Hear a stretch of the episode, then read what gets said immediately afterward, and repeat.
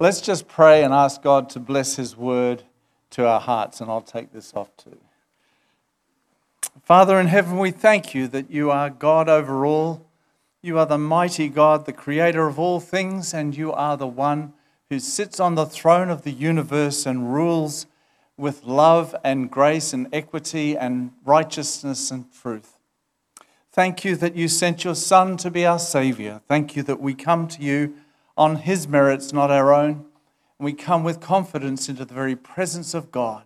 Thank you for your Spirit who dwells within all those who know you and have trusted Christ as their Lord and Savior.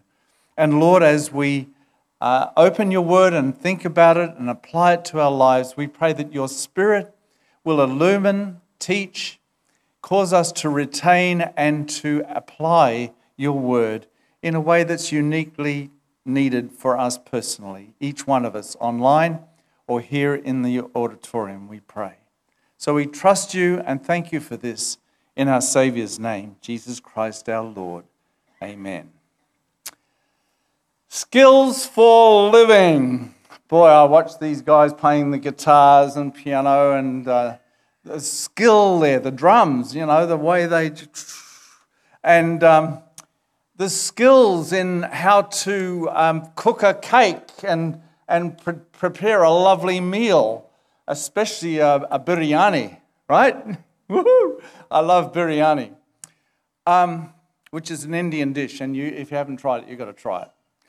Um, so we, we have skills in life, and the book of Proverbs, I'm starting a series uh, that I was going to plan to go on through and do all different themes, but I haven't got time. I'm only here for another month. So I'm doing uh, an introductory two messages and then taking two of the themes that come up uh, regularly in the book of Proverbs. So today is an introduction to the book, and that's why we've just read the first nine verses. The book contains short, pithy sayings. We call them proverbs. Uh, they're sound bites that are very memorable. And somebody has called them portable lessons for our time. In other words, I like that. Portable lessons. You can pick them up and take them with you. You can memorize them easily, and then they affect your life. They're lessons to learn from and apply to your life for skills for living. So, uh, today we're looking at the source of wise living. Every culture has proverbs. Look before you leap. Now imagine if it was leap before you look. No way. Um, once bitten, twice shy. The grass is always greener on the other side of the fence. So we know there's lots of proverbs in our culture and in Africa and, and Brazil, and you'll see up there online on, on the screen. Uh, uh, all sorts of nations and peoples have their own proverbs that they uh, look at life and they put a little succinct sentence together that tells us something. It's a lesson, it's skills for living. So, the recurring themes through the book of Proverbs are ones like work and laziness, um, friendship, marriage and parenting, wealth and poverty and and justice for the poor, and so on. And we're going to pick up two, as I say, later in this month. So I want to look then as again as introduction because to understand the, the proverbs of this book and apply them, we really knew, do need to understand what the book is, the place that the book has in Scripture. And uh, so the knowing the type, the genre of the book is really important for the book of Proverbs, helping us to interpret it correctly. So, the genre of the book, it is not a historical book uh, like a, uh, a narrative. It is not a teaching book. It is not a letter or epistle. It is not a gospel. It is not, uh, it is not revelation uh, style of uh, apocalyptic literature. The style is called wisdom literature. Wisdom literature. There's five books in the Bible that are wisdom literature or for the book of Psalms contains some Psalms that are wisdom literature. And they're Job, Psalms, Proverbs, Ecclesiastes, and Song of Solomon. And so uh, wisdom literature is quite unique. Back in those days, the, there were sages, and actually it was called the wisdom culture. Like you have that as a, a focus for the whole culture was to be wise, and, and the whole idea of wisdom was very much elevated in the eyes of the community and the people. And so you had these sages who were very wise older men normally, who would then look on life and observe. And in observing life, they would then um, put together a succinct little proverb or saying that would help train and teach people how to live, skills for living. So they're observations of wise men who were respected, held in high esteem. They observe, and in the book of Proverbs, being a, an inspirational book that is, sorry, inspired by God book. There's lots of inspirational books that are not inspired by God. But a book that has been inspired by God, so it observes, uh, these wise men observe, and especially Solomon, the created order and human behavior, and with divine inspiration, they give insight into the order that God has established in creation, and especially among human beings. Just as scientists discover laws in the universe and in the world, um, sometimes they get it wrong, but anyway, uh, they just as they discover things, so these wise men discovered things about life, about skills for living. Now, I'd like you to turn and read uh, in um, sorry Proverbs 8, and I'll just go there myself because Proverbs 8 um, has a section which the Jehovah's Witnesses say this is talking about Jesus, that he was the first of God's creation, which is not what it's saying. It's talking about wisdom, not the Son of God. Um, but anyway, in verse 22, it says, talking about wisdom, and wisdom here in the book of Proverbs, especially in the first nine chapters, is personified. Often it's a she. She, wisdom, does this and does that, and looks at this and looks at that. So here we have the essential passage about wisdom being the wisdom of God. So when it's talking in the first person, me, it's talking about wisdom is talking here. The Lord possessed me at the beginning of his work. The first of his acts of old, ages ago, I was set up at the first before the beginning of the earth, it says in verse 22 and 23. In verse 27, when he established the heavens, I was there. I, wisdom, was there. And when he drew a circle on the face of the deep, I, uh, when he made firm the skies above, when he established the fountains of the deep, and so on. Verse 30 Then I was beside him like a master workman, and I was daily his delight, rejoicing before him always. In other words, it's a picturesque way of saying that God didn't just create things and then say, oh, we need to get a bit of order here. Now, how can we work this out? Right from the beginning, God, in his wisdom, created everything, including the human race, and male and female, and he put it all together. And wisdom was very much at the forefront of his creation. So now the wise man looks, the Christian or the uh, godly, the, the, the person who follows the word of God and believes in the living God who created all things, uh, looks at life and sees it through those eyes of a God of wisdom who created things wisely.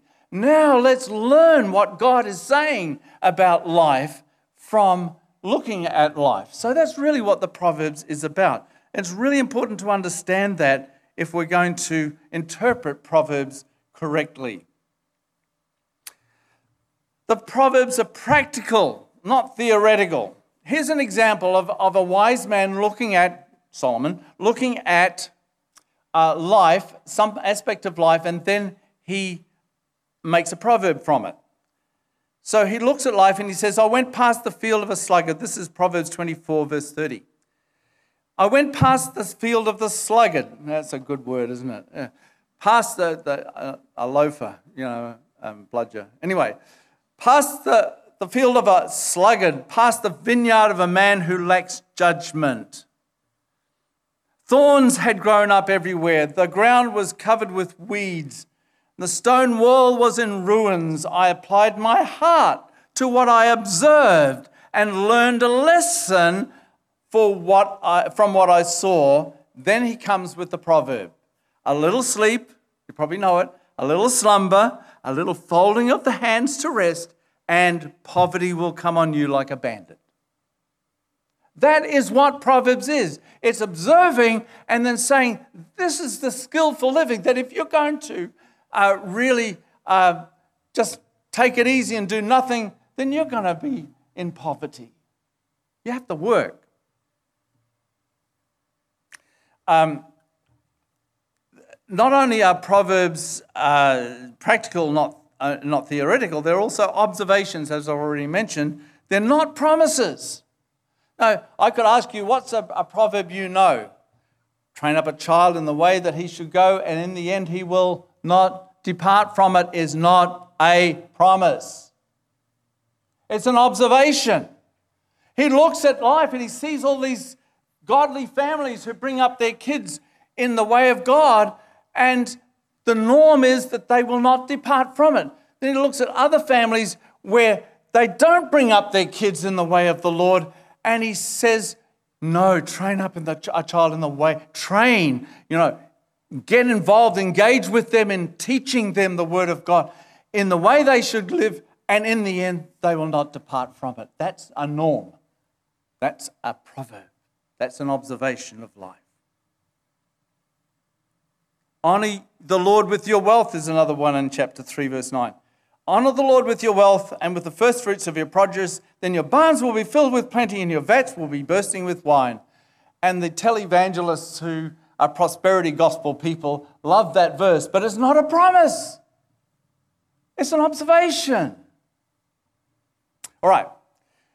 The value of the book, first of all, it's an aid to memory. The way they're written, you can memorize them. Secondly, it provokes thought and meditation. You can take a proverb and chew on it and, and, and think about it and turn it over in your mind through the day, through the week. And it can create uh, good thoughts and, and, and learning experience. They're not intended to be read like a narrative, so you don't read the book of Proverbs like you read the Gospel of John. You read the book of Proverbs by reading a proverb at a time. Maybe there's two or three proverbs that are the same kind of proverb topic, and you might read three at a time. But it's not to be read like a normal book. Well, you can if you want. You can read a dictionary too if you want. Um, it examines human behavior. Is it wise or is it foolish? And, and, and the straight path that often comes up in the book of Proverbs, the straight path is the wise path. Trust in the Lord with all your heart. Do not rely on your own insight. In all your ways, acknowledge Him, and He will make your path straight, wise.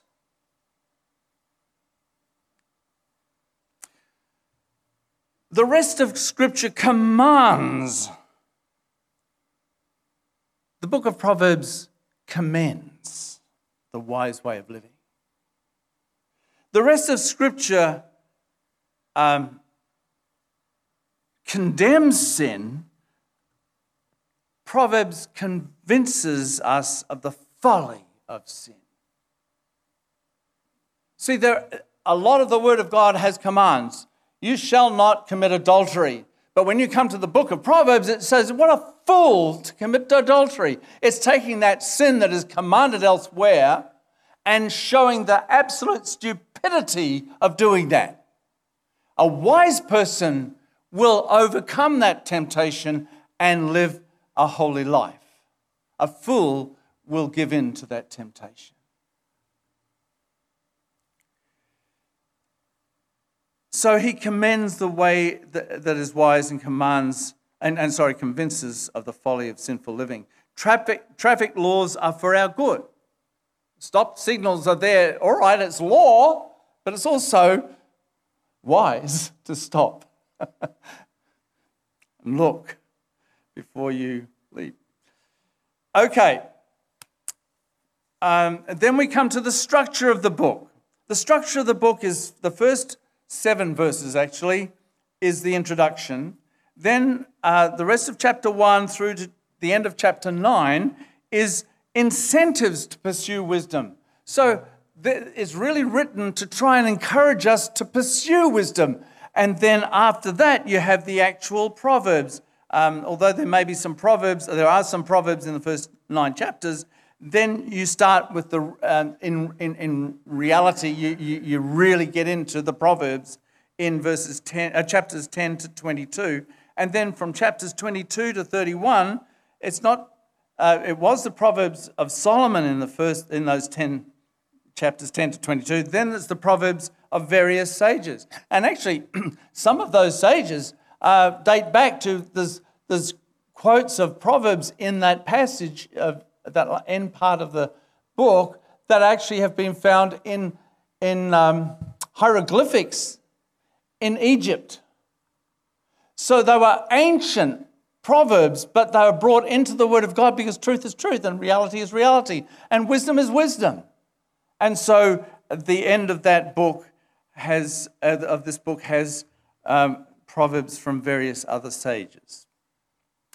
So we've looked then at the uh, the place the book has in Scripture, now we're going to look at the purpose of the book. And that's in, in verse 2, especially. We start there where it says, To know wisdom and instruction, to understand words of insight. To develop, first of all, mental wisdom, and then we're going to look at moral wisdom. So, mental wisdom, the age we live in is the age of knowledge. Got a um, Facebook message from somebody saying that there's a place in Western Australia named after the nickname, or same as the nickname of our daughter, Bood, Boodle, Bood, and it's Bood or something.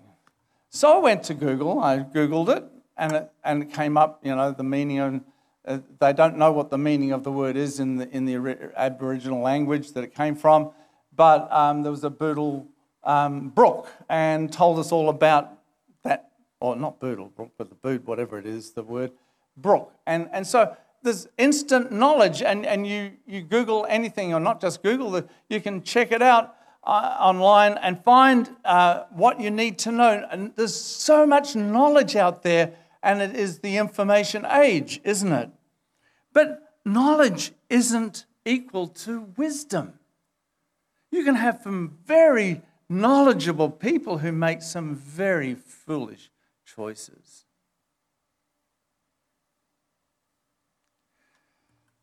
Wisdom, the word in this book that is the major focus of the book, wisdom. The word wisdom is the Hebrew word chokmah, chokmah, which means skill. And so it's used through the Old Testament in Hebrew in a, variety of ways. For instance, uh, in the building of the tabernacle, in Exodus 35 every skilled person to whom the Lord has given skill and ability to know how to carry out all the work of the construction of the sanctuary. So it's building skills. There's judicial skills and administrative skills. And the word is used there in the Old Testament for that. But here in the book of Proverbs, it's used for social skills skills for living.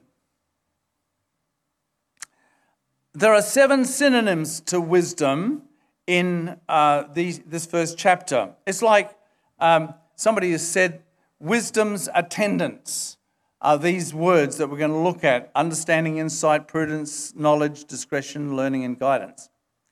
These words are like um, it's like love. Love is patient and kind and so on. You can go in the New Testament, 1 Corinthians 13, where it's saying love is all these things. It's like the rainbow of love is all these different colors, if you like, of love. And so the rainbow of wisdom are all these words, and we're going to look at some of them together now.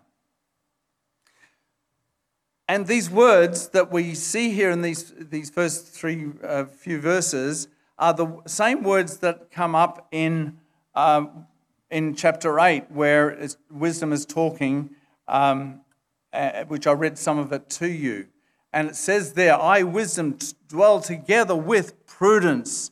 I possess knowledge and discretion. Counsel and sound judgment are mine. I have insight. So that's um, backing up what I just shared, that these words are actually used as a synonym to the word wisdom. So, first of all, there's understanding. This is an ability to discern. Solomon, remember, God said, What do you want? What did he say? I want to be rich. No. I want a long life? No. I want to have a lovely family with one wife? No. Well, you should have. What did, what did he ask for? He said, Give your servant a discerning heart to govern your people and distinguish between right and wrong. He asked for wisdom. And here we have it the book of Proverbs, written by the wise man, Solomon, known for his wisdom. So, understanding is the first thing, ability to discern. Secondly, prudence. That's subtlety and craft. Remember in the Garden of Eden, the serpent, it says there the serpent was the crafty, was the crafty one of all God's animal kingdom that he made. Now, that's not bad. You can be crafty without being evil. If somebody's trying to rip you off, you'll be very careful how you, you won't lie, hopefully, and you won't do anything wrong, but you can be crafty without doing anything wrong. Be careful and avoid talking about something because you know that if you do, they might get the wind of something that you're wanting to do to prevent yourself getting ripped off. So craft is not evil in itself. Jesus said to be as, to be as wise as serpents and harmless as doves. So prudence is subtlety, craft. Uh, to receive instruction in wise dealing, in righteousness, justice, and equity, and to give prudence to the simple. Now, the word simple there is not an idiot that's like half brain got lost somewhere. Um, the idea of simple here is inexperienced youth. Whenever you see the word simple in the book of Proverbs, it's not talking about uh, a person who's, who's um, one sandwich short of a picnic. Um, it's a person who is inexperienced, simple, uh, haven't really faced life and don't really know the ins and outs of things. And so, in that sense, they're simple. That is the word. It's not a derogatory word at all.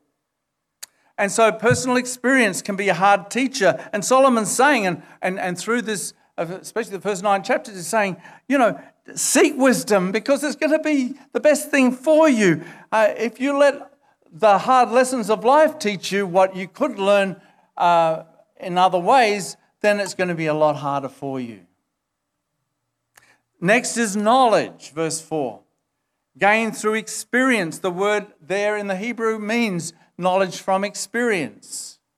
And so you live your life and you learn as you go the wisdom of knowledge. Knowledge, like, for instance, that you learn when we uh, lived in Indiana and uh, on those very, very cold days, like sometimes it would be below 35 degrees Celsius.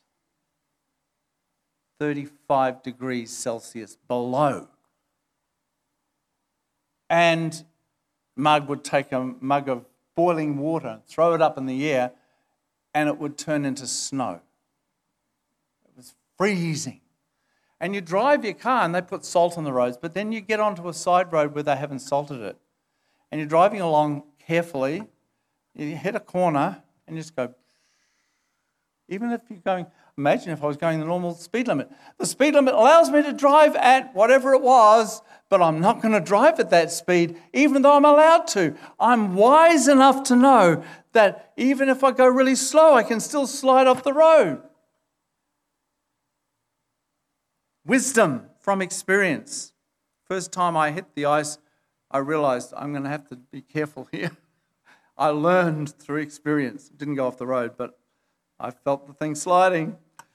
Anyway, so knowledge. And next one is discretion, the ability to form plans based on knowledge. Like um, knowledge that um, uh, we are wanting to outreach as a church, and um, there's all sorts of ideas of what we can do and should do. And uh, the elders have to have wisdom saying, well, this is in line with our vision, and, and that isn't. Uh, we can't do all of these things because we don't have the personnel or resources to do it. Let's do this and this and this and let's whatever. See, it's not just knowledge. Oh, yeah, let's outreach and let's uh, build up the body and so on is great, but let's be wise about how we do this. And wisdom is an integral part of leadership. Discretion. And uh, the next one is guidance, acting on good advice. When I started preaching, I was a young buck and I was very aggressive in my, I was an evangelist, commended to the Lord's work as evangelist. And I was very aggressive. I, would yell and I'd preach like, yeah, you go to hell. Sorry about that. And somebody said to me, Keith, you're scaring them away, eh? even though what you're telling them is the truth. The way you're going about it, you need to pull back a bit. If I hadn't listened to that advice, I would not have got any more invitations to run a crusade. Um, I listened to advice. When I started Bible teaching, when we moved from evangelism into uh, Bible teaching ministry and, and so on, I felt the burden to oh, I have to have a really good, solid Bible teaching message, and I would cram it full of facts and truth, and that Truth is all good and facts are all good, but it was so heavy duty. Then I went to a conference and someone said, Well, it's not what you say that's important as what they hear. If you say all this stuff and it just goes over their head, what's the point? But if you take what Jesus did, he took truth and he expressed it in a parable and another parable, and then took a, a, miracle that he did and something he did, and he used that to teach. He was a, a teacher par excellence because of his ability to communicate truth, not just do a um, Bible college lecture. So it's so important. Guidance, I learned that, and I began to adjust my teaching accordingly. Hopefully, it's true today. I've got a way to go yet. Don't worry, I'm almost at the third point. And my wife says, Stop apologizing whenever you, you, you think you're going too long. Um, so I won't apologize again. Promise.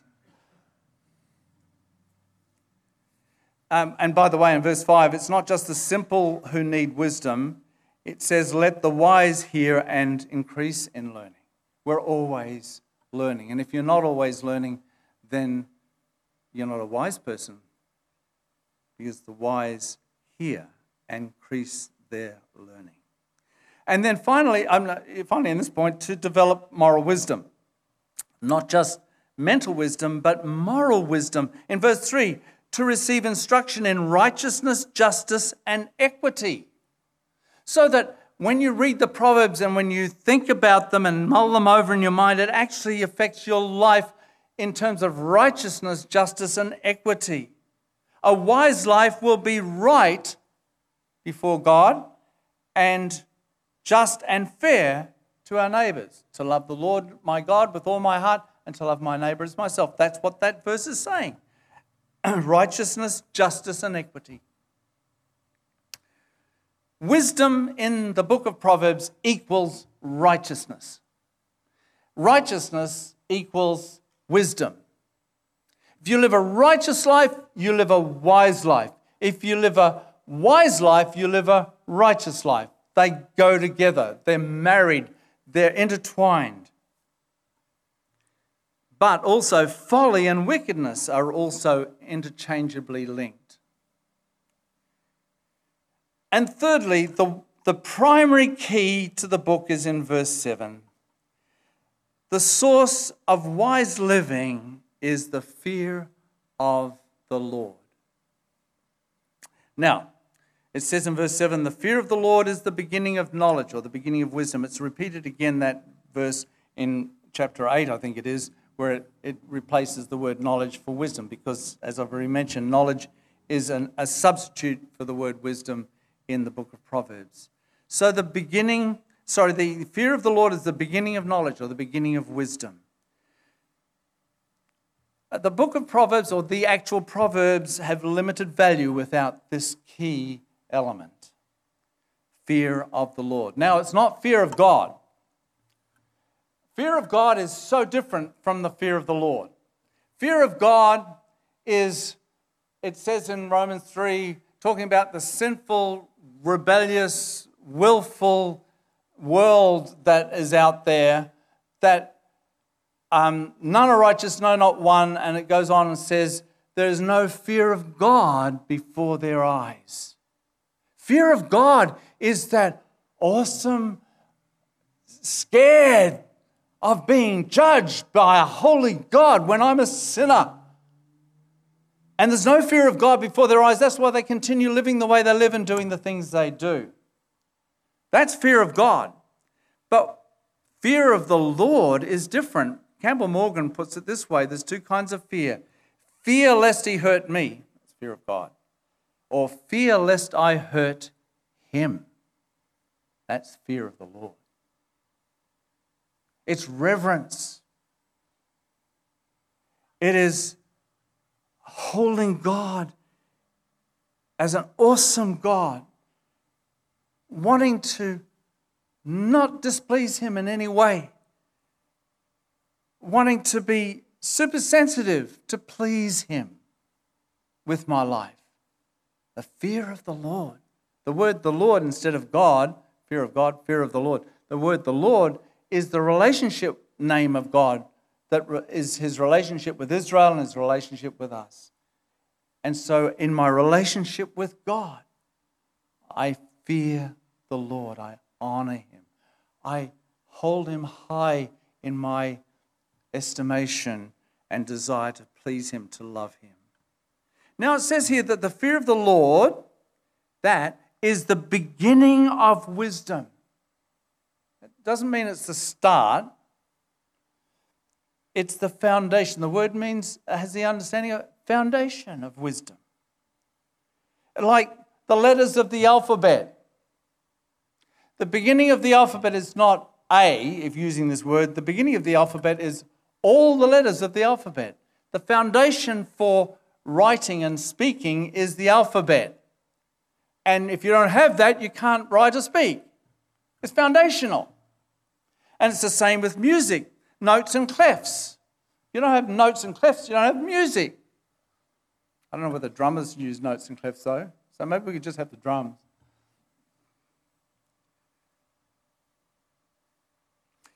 The fear of the Lord is the foundation for wisdom. It's the condition of being wise. So it starts there. If we want to live a wise life, then we start with, and we only always have the fear of the Lord as a means of interpreting life and living life. I want to please God, and that will help me make a wise choice when it comes to my money, to my friends, to my involvement in this and my non involvement in that. Everything I do in life will be from that one focus of wanting to please God, fear of the Lord. See how it's the foundation for wisdom. But the source of foolish living is also in this book, not just only the source of wise living. And I want to finish up by saying that it, the rest of verse 7 says, The fools despise wisdom and instruction. As we'll see in the book of Proverbs, the fool doesn't listen to advice. The fool just disregards or regards as insignificant, despises, has contempt for the wise way, for God's way.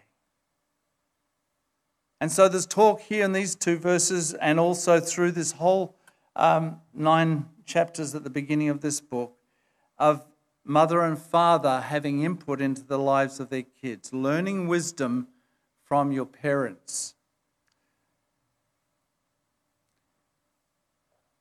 Uh, Marg likes to quote this Virtue is learned at my mother's knee, vice at some other joint. Mothers and fathers are mentioned 12 times in these chapters. Uh, my son, the words my son, don't do this and do that. My son, 18 times in these chapters and 26 through the whole book. And it was like Solomon's writing to his son Rehoboam, and Rehoboam didn't listen.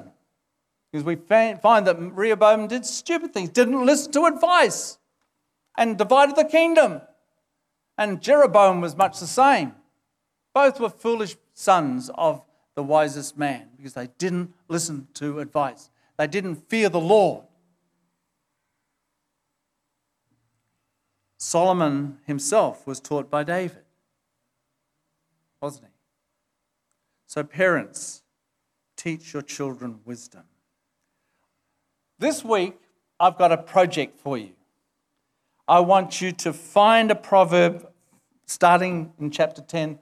Any, just pick a chapter and look for a proverb, and then take that proverb with you through the week and think about it. Memorize it, think about it, apply it. Find a proverb and do that. I'd like to know how you go. Thank you. Let's pray. Father in heaven, we thank you that your word is living and powerful and has truth contained in all its pages. Help us to apply these things and understand these things so that we may live a wise life for your glory and name's sake. In Jesus' name, amen.